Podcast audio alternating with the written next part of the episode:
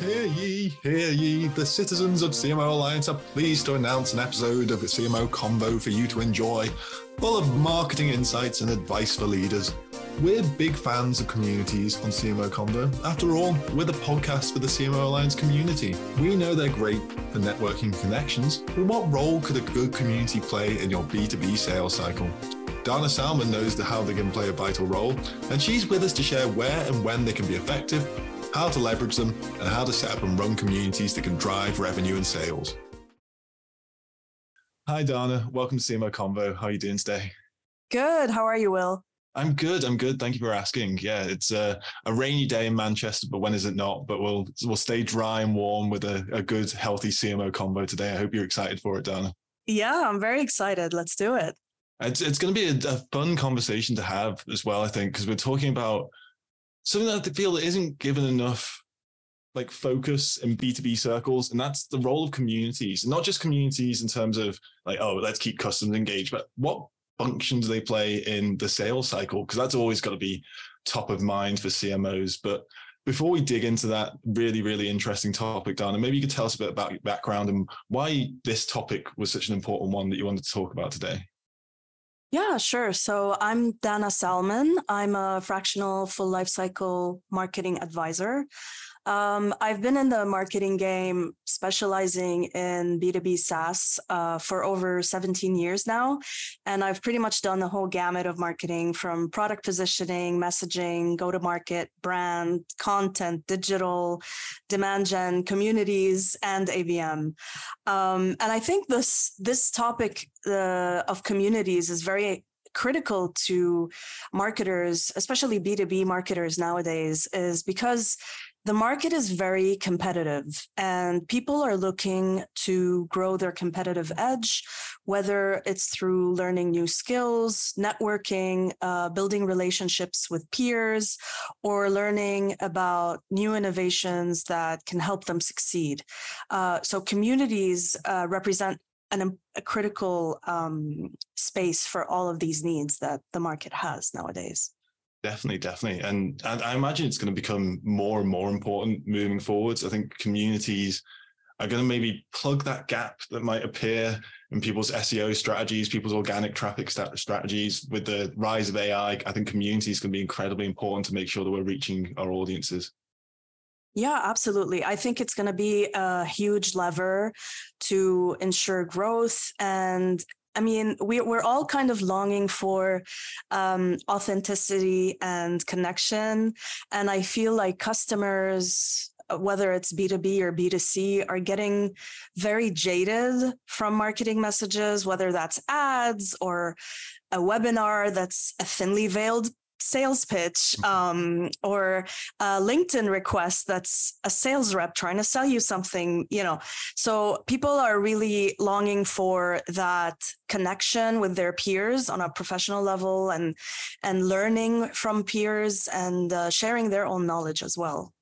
Yeah, I think people have wised up to the whole like personalization thing these days. Like people aren't like satisfied with just oh the email's got my name in it. Oh, they know who I am. Like now that things like AI, again, to bring it up, are in the mainstream, people know about these tactics and tools that marketers are doing. They know that we're not personally addressing every single email to the people that are going out. So communities are going to be that kind of authentic connection that we can build with our audiences. Yeah, absolutely. I mean, I think marketers tend to over saturate and overdo things to the point where it just loses all um, effectiveness because people start seeing through it. Um, but if you come from a place of like respecting your audience and you come from a place of being your customer or your prospect's uh, advisor, their partner, their educator without being uh, condescending or patronizing, um, I think companies that succeed in doing that uh, will really win, especially when we're, you know, staring at the barrel end of a upcoming recession that a lot of folks are starting to plan for. You know what? Marketing budgets are going to get cut. Advertising budgets are going to get cut. So how are you going to ensure that pipeline uh, is is uh, healthy uh, with all these new challenges presented in the market? Let, us talk about the the impact of um, of communities on pipeline on on the sales cycle because well the sales funnel even because to my mind community seems to be a very very obvious benefit for the post sale for increasing that customer lifetime value for keeping customers engaged. Like it's, it's an added benefit to the the sale but what is the function pre-sale? What is the function for prospects and all that good upper middle and lower funnel goodness? Yeah absolutely. I think creating uh, or empowering your customers with a community is absolutely critical to building trust. I mean, when you're asking a company or a, or someone in who works in a company to make a very big decision, whether it's, you know, rip and replace a piece of software that's 50, 100,000, 200,000 dollars, train their staff on it and this and that. You're, it's a big risk. So you're asking folks to take a big risk on you. How do you, how can they trust you? How do you build trust? But if you're, if you're, um, if you've created a, a space where you know you share your your skills and your experience with your prospects and your community members and you highlight them uh, you feature them they learn from their peers and it becomes this hub of learning and discussion then you build that trust and you alleviate that concern about risk in their minds because they know they can trust you because you've already shown them value that's really it. Um, the example of a webinar, you know, I've attended webinars that have been really valuable and I've learned a lot from the speakers and just having the discussion with other folks on there. I've been to webinars that were just a thinly veiled sales pitch, which I did not learn anything about. And it really turned me away from that company. Um, so it's really about, it's really beneficial in uh, building trust. And the other thing I would say is, the customer journey has really changed. Um, customers are doing their own research. They're learning from their peers on social spaces, You've heard the term dark social. These are conversations that you don't even know anything about. They're private Slack channels. They're talking to their colleagues, their peers, and events, and so on. How how are you going to be a part of that conversation even when you're not there? It's by offering values, uh, valuable uh, content, valuable education. Um, companies really need to guide the customer, but not force them through the company's preferred uh, buying process, if that makes sense. We have to play by the customer's rules, which is you know, teach me, let me learn, let me trust you first, and then we can have a discussion. Um, I would say another benefit of community. You mentioned the after sales, but even with the with this pre sales, I mean, you're building brand awareness with new leads, and if you can get prospects hearing from current customers how great you are and how great your products and services have helped them in their business that's magic. No no ad campaign can buy that right? Um, so that's really really powerful.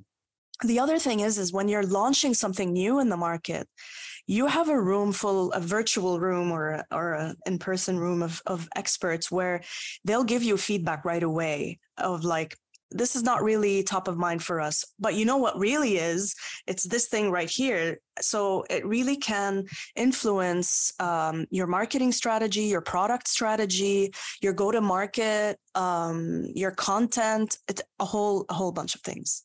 I, like what you said about the the conversations happening that you're not aware of because if people want to talk about your product or your company, they're going to find a place to go and talk about that online better to have it be in a place where you have some kind of oversight, like by a community that you've helped create. That's got to be a, a really, really useful tool for that. But just to make sure that you don't want to be jumping in and like censoring the conversation if it is going wrong, but you can at least sort of guide it in a way that you wouldn't be able to do if it was happening on a social channel that you just don't have control of. Yeah, absolutely. And if we zoom out for a second and look at the buyer's journey, most companies, I, I, forget the, the specific stat, it was something like 95% of the market is not ready to buy yet. 95%, hmm. you know, that's huge.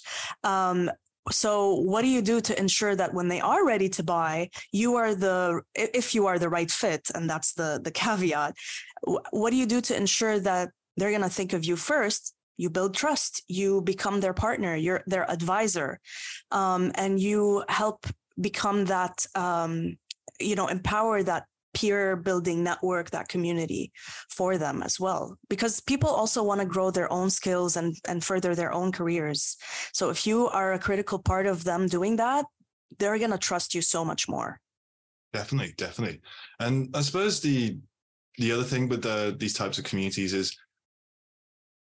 they they allow people to sort of become champions within the community for you. Like you can have like these sort of ambassadors, these kinds of really, really passionate people who obviously you can't let them just go off and do whatever they want on the communities. You need some kind of moderation there. But like you have these people who will champion you and will respond to queries and questions with their own insights, which kind of takes a bit of bit of pressure off sort of the custom success team or the content team because you've got this UGC system going in providing that kind of value to people. Yeah, absolutely. And as the community grows, the role of the community ambassador becomes even more critical. Um, because, as you said, you know, they're answering questions, they're engaging, they're keeping the conversation going. And as the community grows, I mean, the moderators might miss something, you know, maybe there's a bad player. I mean, it, it's rare in, in B2B settings, but it does happen. So, you know, the ambassador will flag that. Uh, beyond that, keeping a community uh, active and keeping the members engaged is absolutely critical to the success of the community because silence is the death of community, I would say. Definitely, definitely. As a as a community led company, I'm representing here as well for CMO Alliance. Like I know that definitely, and I look forward to having a bit more of a chat about those kinds of engagement um, activities later on. But before we get to that, I just want to touch on one final thing. i am not sure if this is common practice anymore, but I know historically there were quite a few brands and products in both the B2B and B2C, B2C space who used access to the community as sort of like an added bonus to becoming a customer. So you didn't even get access to those communities until you'd actually bought into the the product. That's not the way to go in the way we're talking about today, Dana. I just want to make that clear. Like it's that being an access to the community shouldn't be an incentive. It should be a way into actually buying the product. Yeah, I mean, it always almost sounds backwards because you want people engaged with you and your brand and your customers and your partners and your employees. I mean, that's that's a bonus. I don't understand why people make it like a an additional buy-in feature. Uh, that that sounds backwards to me. It, it, it, does, yeah, it does definitely. Um, and I, I, think it has moved away from that system, but I think there is still kind of a place for sort of those almost like a VIP section within communities to try and give people a bit of FOMO about like, oh, if we buy in, if we have access to the product, we can get into the the cool kids table and sit with them and find out all the fun stuff they're doing. What are your thoughts on that kind of approach? I think that's that could work, but as a as a later kind of strategy, because you need that critical mass in the beginning to have community members. So I'm a member of several marketing communities, let's say, including uh, the CMO Alliance and um, and and many others. Um, some of them are free. I've all, I'm also a part of paid communities, um, and I get value from both communities. I get different different value, um, but the the paid ones i didn't just go in and, and pay for the membership uh, i spent like months or even years uh, getting free value, quote unquote, from them through their social media platforms, through the content that they shared, through the events that they had. So I already went in trusting them because I'm like, okay, I already learned a lot from you and your guests and the experts that you have on, and your other community members are singing your praises. Okay, this is worthwhile for me to invest my time and money into. Um, if a, if someone tries to do that in the beginning without getting that trust um, i don't know how successful that that would be but if you already have a critical mass community whether that's external or internal and you're get, you're creating this sort of kind of vip tier um, that's fine and but as long as the value matches the investment of time and and money that you're asking uh, community members to put in Definitely, definitely. Um, so you've already mentioned sort of like two broad categories of communities. You have your paid ones, you have your free ones. But I imagine there's um, let's scroll back a bit. Actually, uh, with B2C communities, they're, they're, everyone's pretty familiar with how they work. You have like a social media group where people share posts and stuff, and people like talk about their favorite things about a brand or a product or something like that. I imagine B2B communities require a bit more structure, both in terms of like the purpose of the community and the types of people that you, well, the types of audience segments that you want in those communities. Let's sort of drill down into sort of the different types of B2B communities that are out there that people might want to be setting up for their own brands. You mentioned two different, two sort of broad categories already. That's the paid and unpaid. What are the types of communities of B2B customers really looking to engage with? Yeah, um, I would say there's no kind of cookie cutter approach to building community. Um, it varies greatly by company and industry, by target audience types, and a bunch of other factors. Um, size of community, uh, pardon me, size of company, also the resources you have available to ensure that that conversation is going will also impact the types and number of communities that you have. Um, so I would just say here, don't try to do too much too soon because you'll set yourself up for failure. Um, but the broad sort of categories of communities, you have employee communities, um, user communities, customer communities. Those would be the same type of community, uh, customer, user, developer communities, if you're in the SaaS technology space. Uh, you have partner communities and you have kind of more general educational communities and these all could be um, external or internal depending on the case of the specific company and um, industry. Um, you know so th- there's a whole bunch of different types of communities that each company could could implement depending on all of these factors that i mentioned. And I imagine you can utilize these different types of communities almost at different stages within the sales cycle. Like I imagine like yeah, the the partner communities or the more educational ones that'd be more the sort of top of funnel kind of thing. But as you get more into sort of late funnel or post sale, those kinds of employee user communities are being more important. So is that something that people need to think about in terms of setting up these communities, sort of like where they want them to sit within the sales cycle? Or should it be more about what the customers want? Yeah, I would I would say it, it really does vary greatly. Um, if you're dealing with a huge enterprise and you create like one community and all your employees join and your customers join, it's just going to be too too big, like too noisy. Um, so in that case, it would be it would make more sense to have like an employee community and a, and a customer community.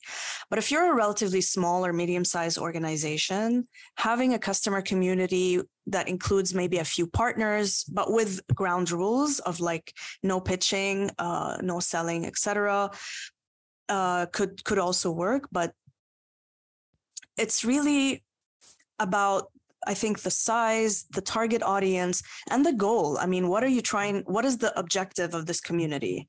Um, similar to how we think of uh, B2C communities, may, yes, there there needs to be more structure in B2B communities, but there's a common goal. You know, a travel group, for example, are all there to talk about travel.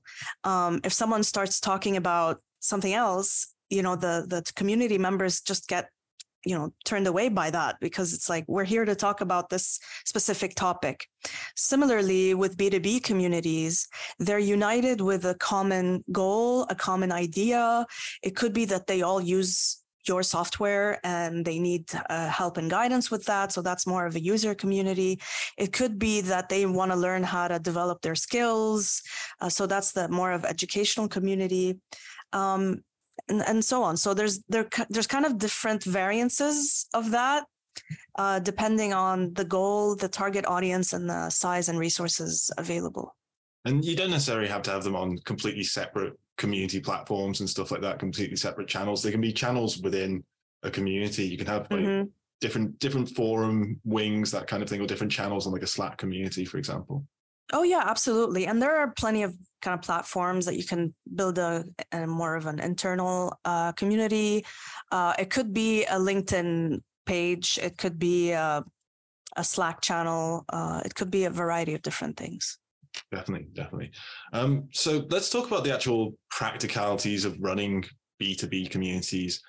Let, we've kind of touched on this already, but like, what are customers? I, I imagine it's different depending on the type of community they're looking to join. But let's talk in maybe sort of general terms. Like, what are customers expecting when they join these types of communities in terms of maybe like the engagement they're seeing already, the types of interactions they might have with staff or even other community members? What could have, what kind of expectations do they have before they even arrive in the community? Yeah, I mean, remember, people are taking time out of their day to engage with your community. So make it worth their time. Um, people, customers, partners, whatever target audience we're talking about, are really expecting to have great conversations, to learn, to network, improve their skills, and build connections uh, to varying degrees depending on the community again. Definitely, definitely. Say, yeah. Go, go on, Dan. Did you have more to say on that? Sorry. Oh no, that's that's. I would say that's the main expectation, but again, it's about offering that value because people are busy and they're taking their you know time out yeah. of their day to be there and mm-hmm. engage with your community. Definitely, definitely.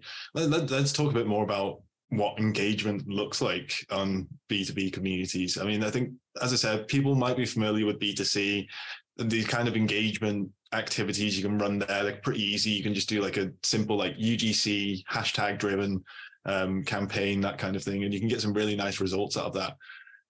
I can't imagine that being the same in a B2B community. What are your experiences with engagement building activities? As you said, silence is the death of community. So how do you make some noise? Yeah. So, I mean, the communities that I've been a part of and also started, uh, the types of activities that were most engaging are those, again, centered around learning, building connections, and very critical uh, not pitching your product or service um, so again that hub of learning hub of connection communication in terms of types of activities um, i really enjoy kind of weekly or bi-weekly casual events these can be virtual or in person a lot of the community events I attend now are just virtual, just by nature of the community because it's international. Um, and there's always kind of a, a, a guided topic uh, of discussion, um, but it's fairly casual. And you know, you have a speaker, but people can jump in and offer their own ideas. And I really learn a lot from these types of events. Um, also, in-person meetups, if that's uh, if that's feasible for your organization community organizational community uh, it really depends on regional international uh, presence um, asking questions really you know what what's top of mind challenge? What is the top challenge top three challenges that you're dealing with this quarter or this month or this year whatever it is? Um, and the critical one i would say is featuring members. Featuring members you know highlight highlight the, them on your socials on your website uh, featured member so and so you know really value and appreciate your your community members if you have a podcast or a youtube channel you know feature them on there because they're they'll really feel like they're a part of this uh, community like an integral part of this community um, and that's again absolutely critical to building and nurturing those types of relationships Definitely. I mean, I, I, can only speak with experience on that. There, the, the CMO Alliance community has been an excellent source of guests for this podcast, and I mm-hmm. think um, in the reverse as well, we've had quite a few people who have started off as guests on the podcast, but then have gone off, gone on to be very prominent members of the community. So it becomes a nice little, little sort of life cycle for content and community building at the same time.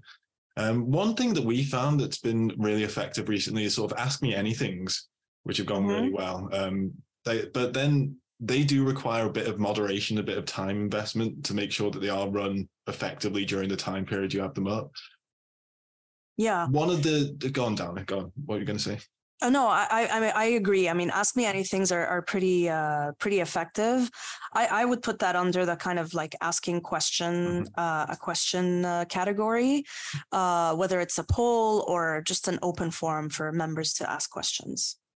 Um, and then, but speaking of sort of like the level of moderation needed for certain things, um, and as you mentioned, you're in quite a few international communities what happens if you don't have someone who can monitor like a, an international community 24 7 what if you have a, a, very local team but you have an international community how can you actually make sure you're running the community effectively when your entire staff is asleep, for example? Yeah, I mean, there's a few ways to do it. Um, one would be kind of like scheduled posts. You know, put out a question, uh, vary the the the time zone uh, posting. I would say. So if let's say you know you'll have one one a few days a week where you focus on the, the Americas, a few days a week that could be one way to do it. The other one is to have, if you have your ambassadors in place, um, having ambassadors on on a different time zone than you could be really helpful because they can keep that conversation going, flag things that are you know could be an issue or problematic, uh, while your staff is asleep in the in the other side of the world. Definitely, I, I find the um, the in person meetups are a good source of ambassadors to represent different time zones and stuff. Like start start them off running a meetup in um, a certain location, maybe a place where you're not able to get an event there, not able to get boots on the ground, for example. Mm-hmm. And then they become sort of the ambassador, almost like the chapter head for the community in that area. It, it can be a really fun and um, interesting way of building up those kinds of connections and those kinds of dedicated members of the community to sort of let them lead the charge a little bit in furthering the community themselves. Obviously, with like guidance and making sure they're staying on brand and they're not discussing stuff that wouldn't reflect the community in a good light. But yeah, like that kind of like autonomy for certain community members, I think, can be a good way of building up the kind of status in the community themselves and also the connection with the brand. Yeah, absolutely. And you know what? Reward these people also. You know, it doesn't have to be a monetary reward. It could be um, a swag bag. It could be a, a coffee card or, or something like that. Just a, a small gesture to show your appreciation for their effort and their time because, you know, they're not getting paid for this. Um, and they're really helping out your company and your community. So I think just reward them and make sure they feel valued and, and, uh, nurtured and taken care of. Definitely. And even something as simple as just giving them like a specific icon that they can put on it, like a tag or something they can put mm-hmm. on their mm-hmm. name to show that they are like this valued member of the community. I'm not saying you should stop there, but like people can be happy with that for sure. Yeah, absolutely. Um, so we talked about this mainly from sort of a marketing perspective. Who are the other stakeholders who are important within a business to get a community up and running? Like oh, do we need like sales involved? Do we need other stakeholders? Like, who are the other departments that marketing needs to be working with on this? Yeah, absolutely. I mean, if it depends on the type of community. Mm-hmm. So, for example, partners, uh, let's say you have a partners community, definitely sales need to be involved in that. Um, if you have a customer community, customer success uh, or customer uh, service need to be a part of that uh, community. Um, product, I would say, because if you're getting insights and feedback from community members on new features, new things that they that are missing, uh, things that they're seeing competitors doing, etc. Um, these insights, I think, can be invaluable for uh, the product team as well. Um, and, you know, it might be good for the leadership team to kind of lurk maybe and just like listen. Uh, I wouldn't say like not to take over the conversation, but if you want to kind of sit in the corner and listen to what's going on, that's fine. Um, but yeah, it really depends on the on the type of community. Definitely, definitely. Um, that's that's sort build a bit more on sort of that that product angle because we we've talked about a lot in sort sort of the sales cycle, but let's talk about the role in sort of product development as a little bit towards the end of this conversation. Seems to me community is the ultimate voice of the customer resource. Like, what are your thoughts on on leveraging it that way? Yeah, I mean, I think the I've I've worked with uh, quite a few engineering and product teams in my day, and they really fall into two categories: the I will build it and they will come. You know, I'll just kind of build it in my lab, in my office without any insights, or I'll just get the insights that agree with my hypothesis and I'll just build what I want.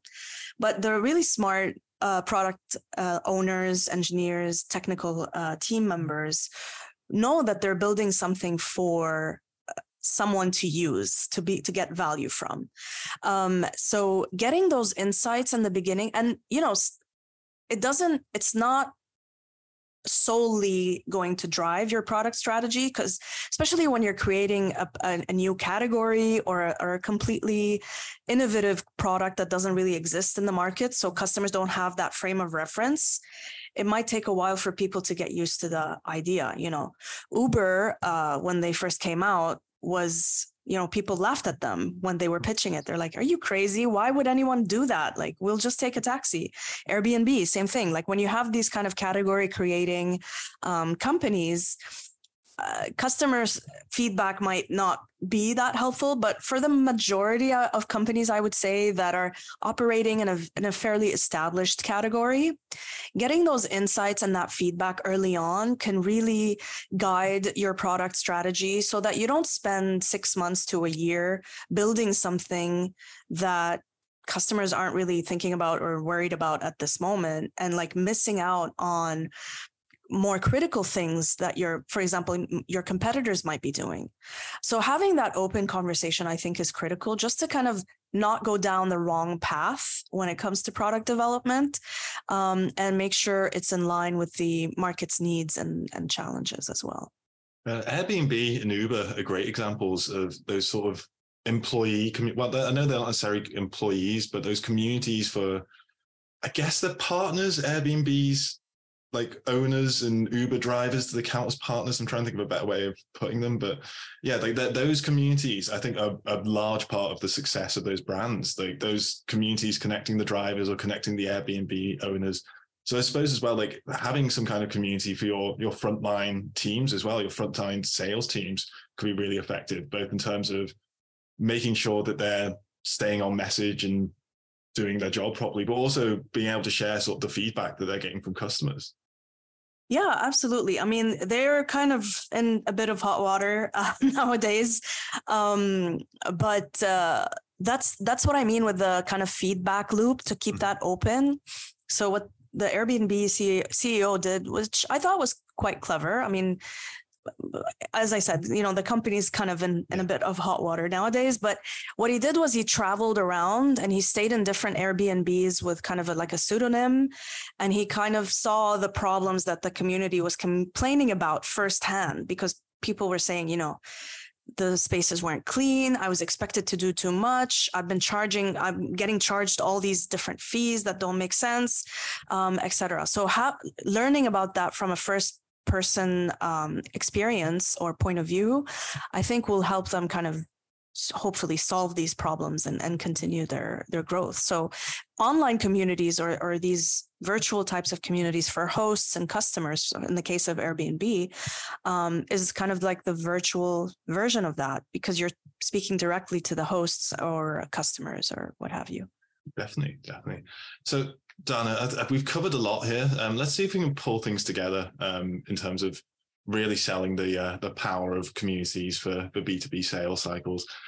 What do you think are sort of the the golden rules that you need to follow and the pitfalls that you need to avoid? Like maybe if you've got like three of each, maybe to to bring everything together, but no worries if you haven't got that many because that is six things to come up with right now at the end of this podcast. Oh no, that's that's totally fine. I would say building for building a community don't try to do too much too soon. Know who your target audience is and what they want their goals their challenges etc um, make sure your internal stakeholders are bought in. Um, and this will really help you know put in a process to capture that feedback and those insights. Um, make sure you have an, a moderator um, to ensure the community is engaged. Remember, silence is the death of the community. Mm-hmm. Uh, make sure that the community is engaged and everyone's uh, being respectful and, and there are no kind of issues in that sense. Um, in terms of common mistakes, uh, like I said, don't do too much too fast. I think that's a that's a main one. And uh, you know, not having a goal or having too many goals, trying to be everything uh, for everyone, uh, and trying to pitch uh, pitch your service or product. Um, sharing like new features is different. I would say you're not trying to like sell them; they're just you know presenting that information. Um, but don't you know common mistakes is like trying to pitch and uh, also be unique like what is the val- unique value that you're offering your audience um, if you don't have one and you're just the, another run of the mill community, it's going to be difficult for you to attract and engage um, community members. Awesome. Some great some great best practices and some great mistakes to avoid right there. Thank you very much, Dana. Um, I'm fully convinced of the power community, and I think our audience definitely should be by the time we're they're done listening to this. So thank you very much for your time today, Dana. I've really enjoyed this conversation. Thank you. I really enjoyed speaking with you, Will. Well, thank you for joining me, and thank you very much to our audience as well. We'll be back soon with some more CMO Convos. Like what you heard in this CMO Convo? Make sure you hit that subscribe button and leave a rating so the whole world knows how great it was.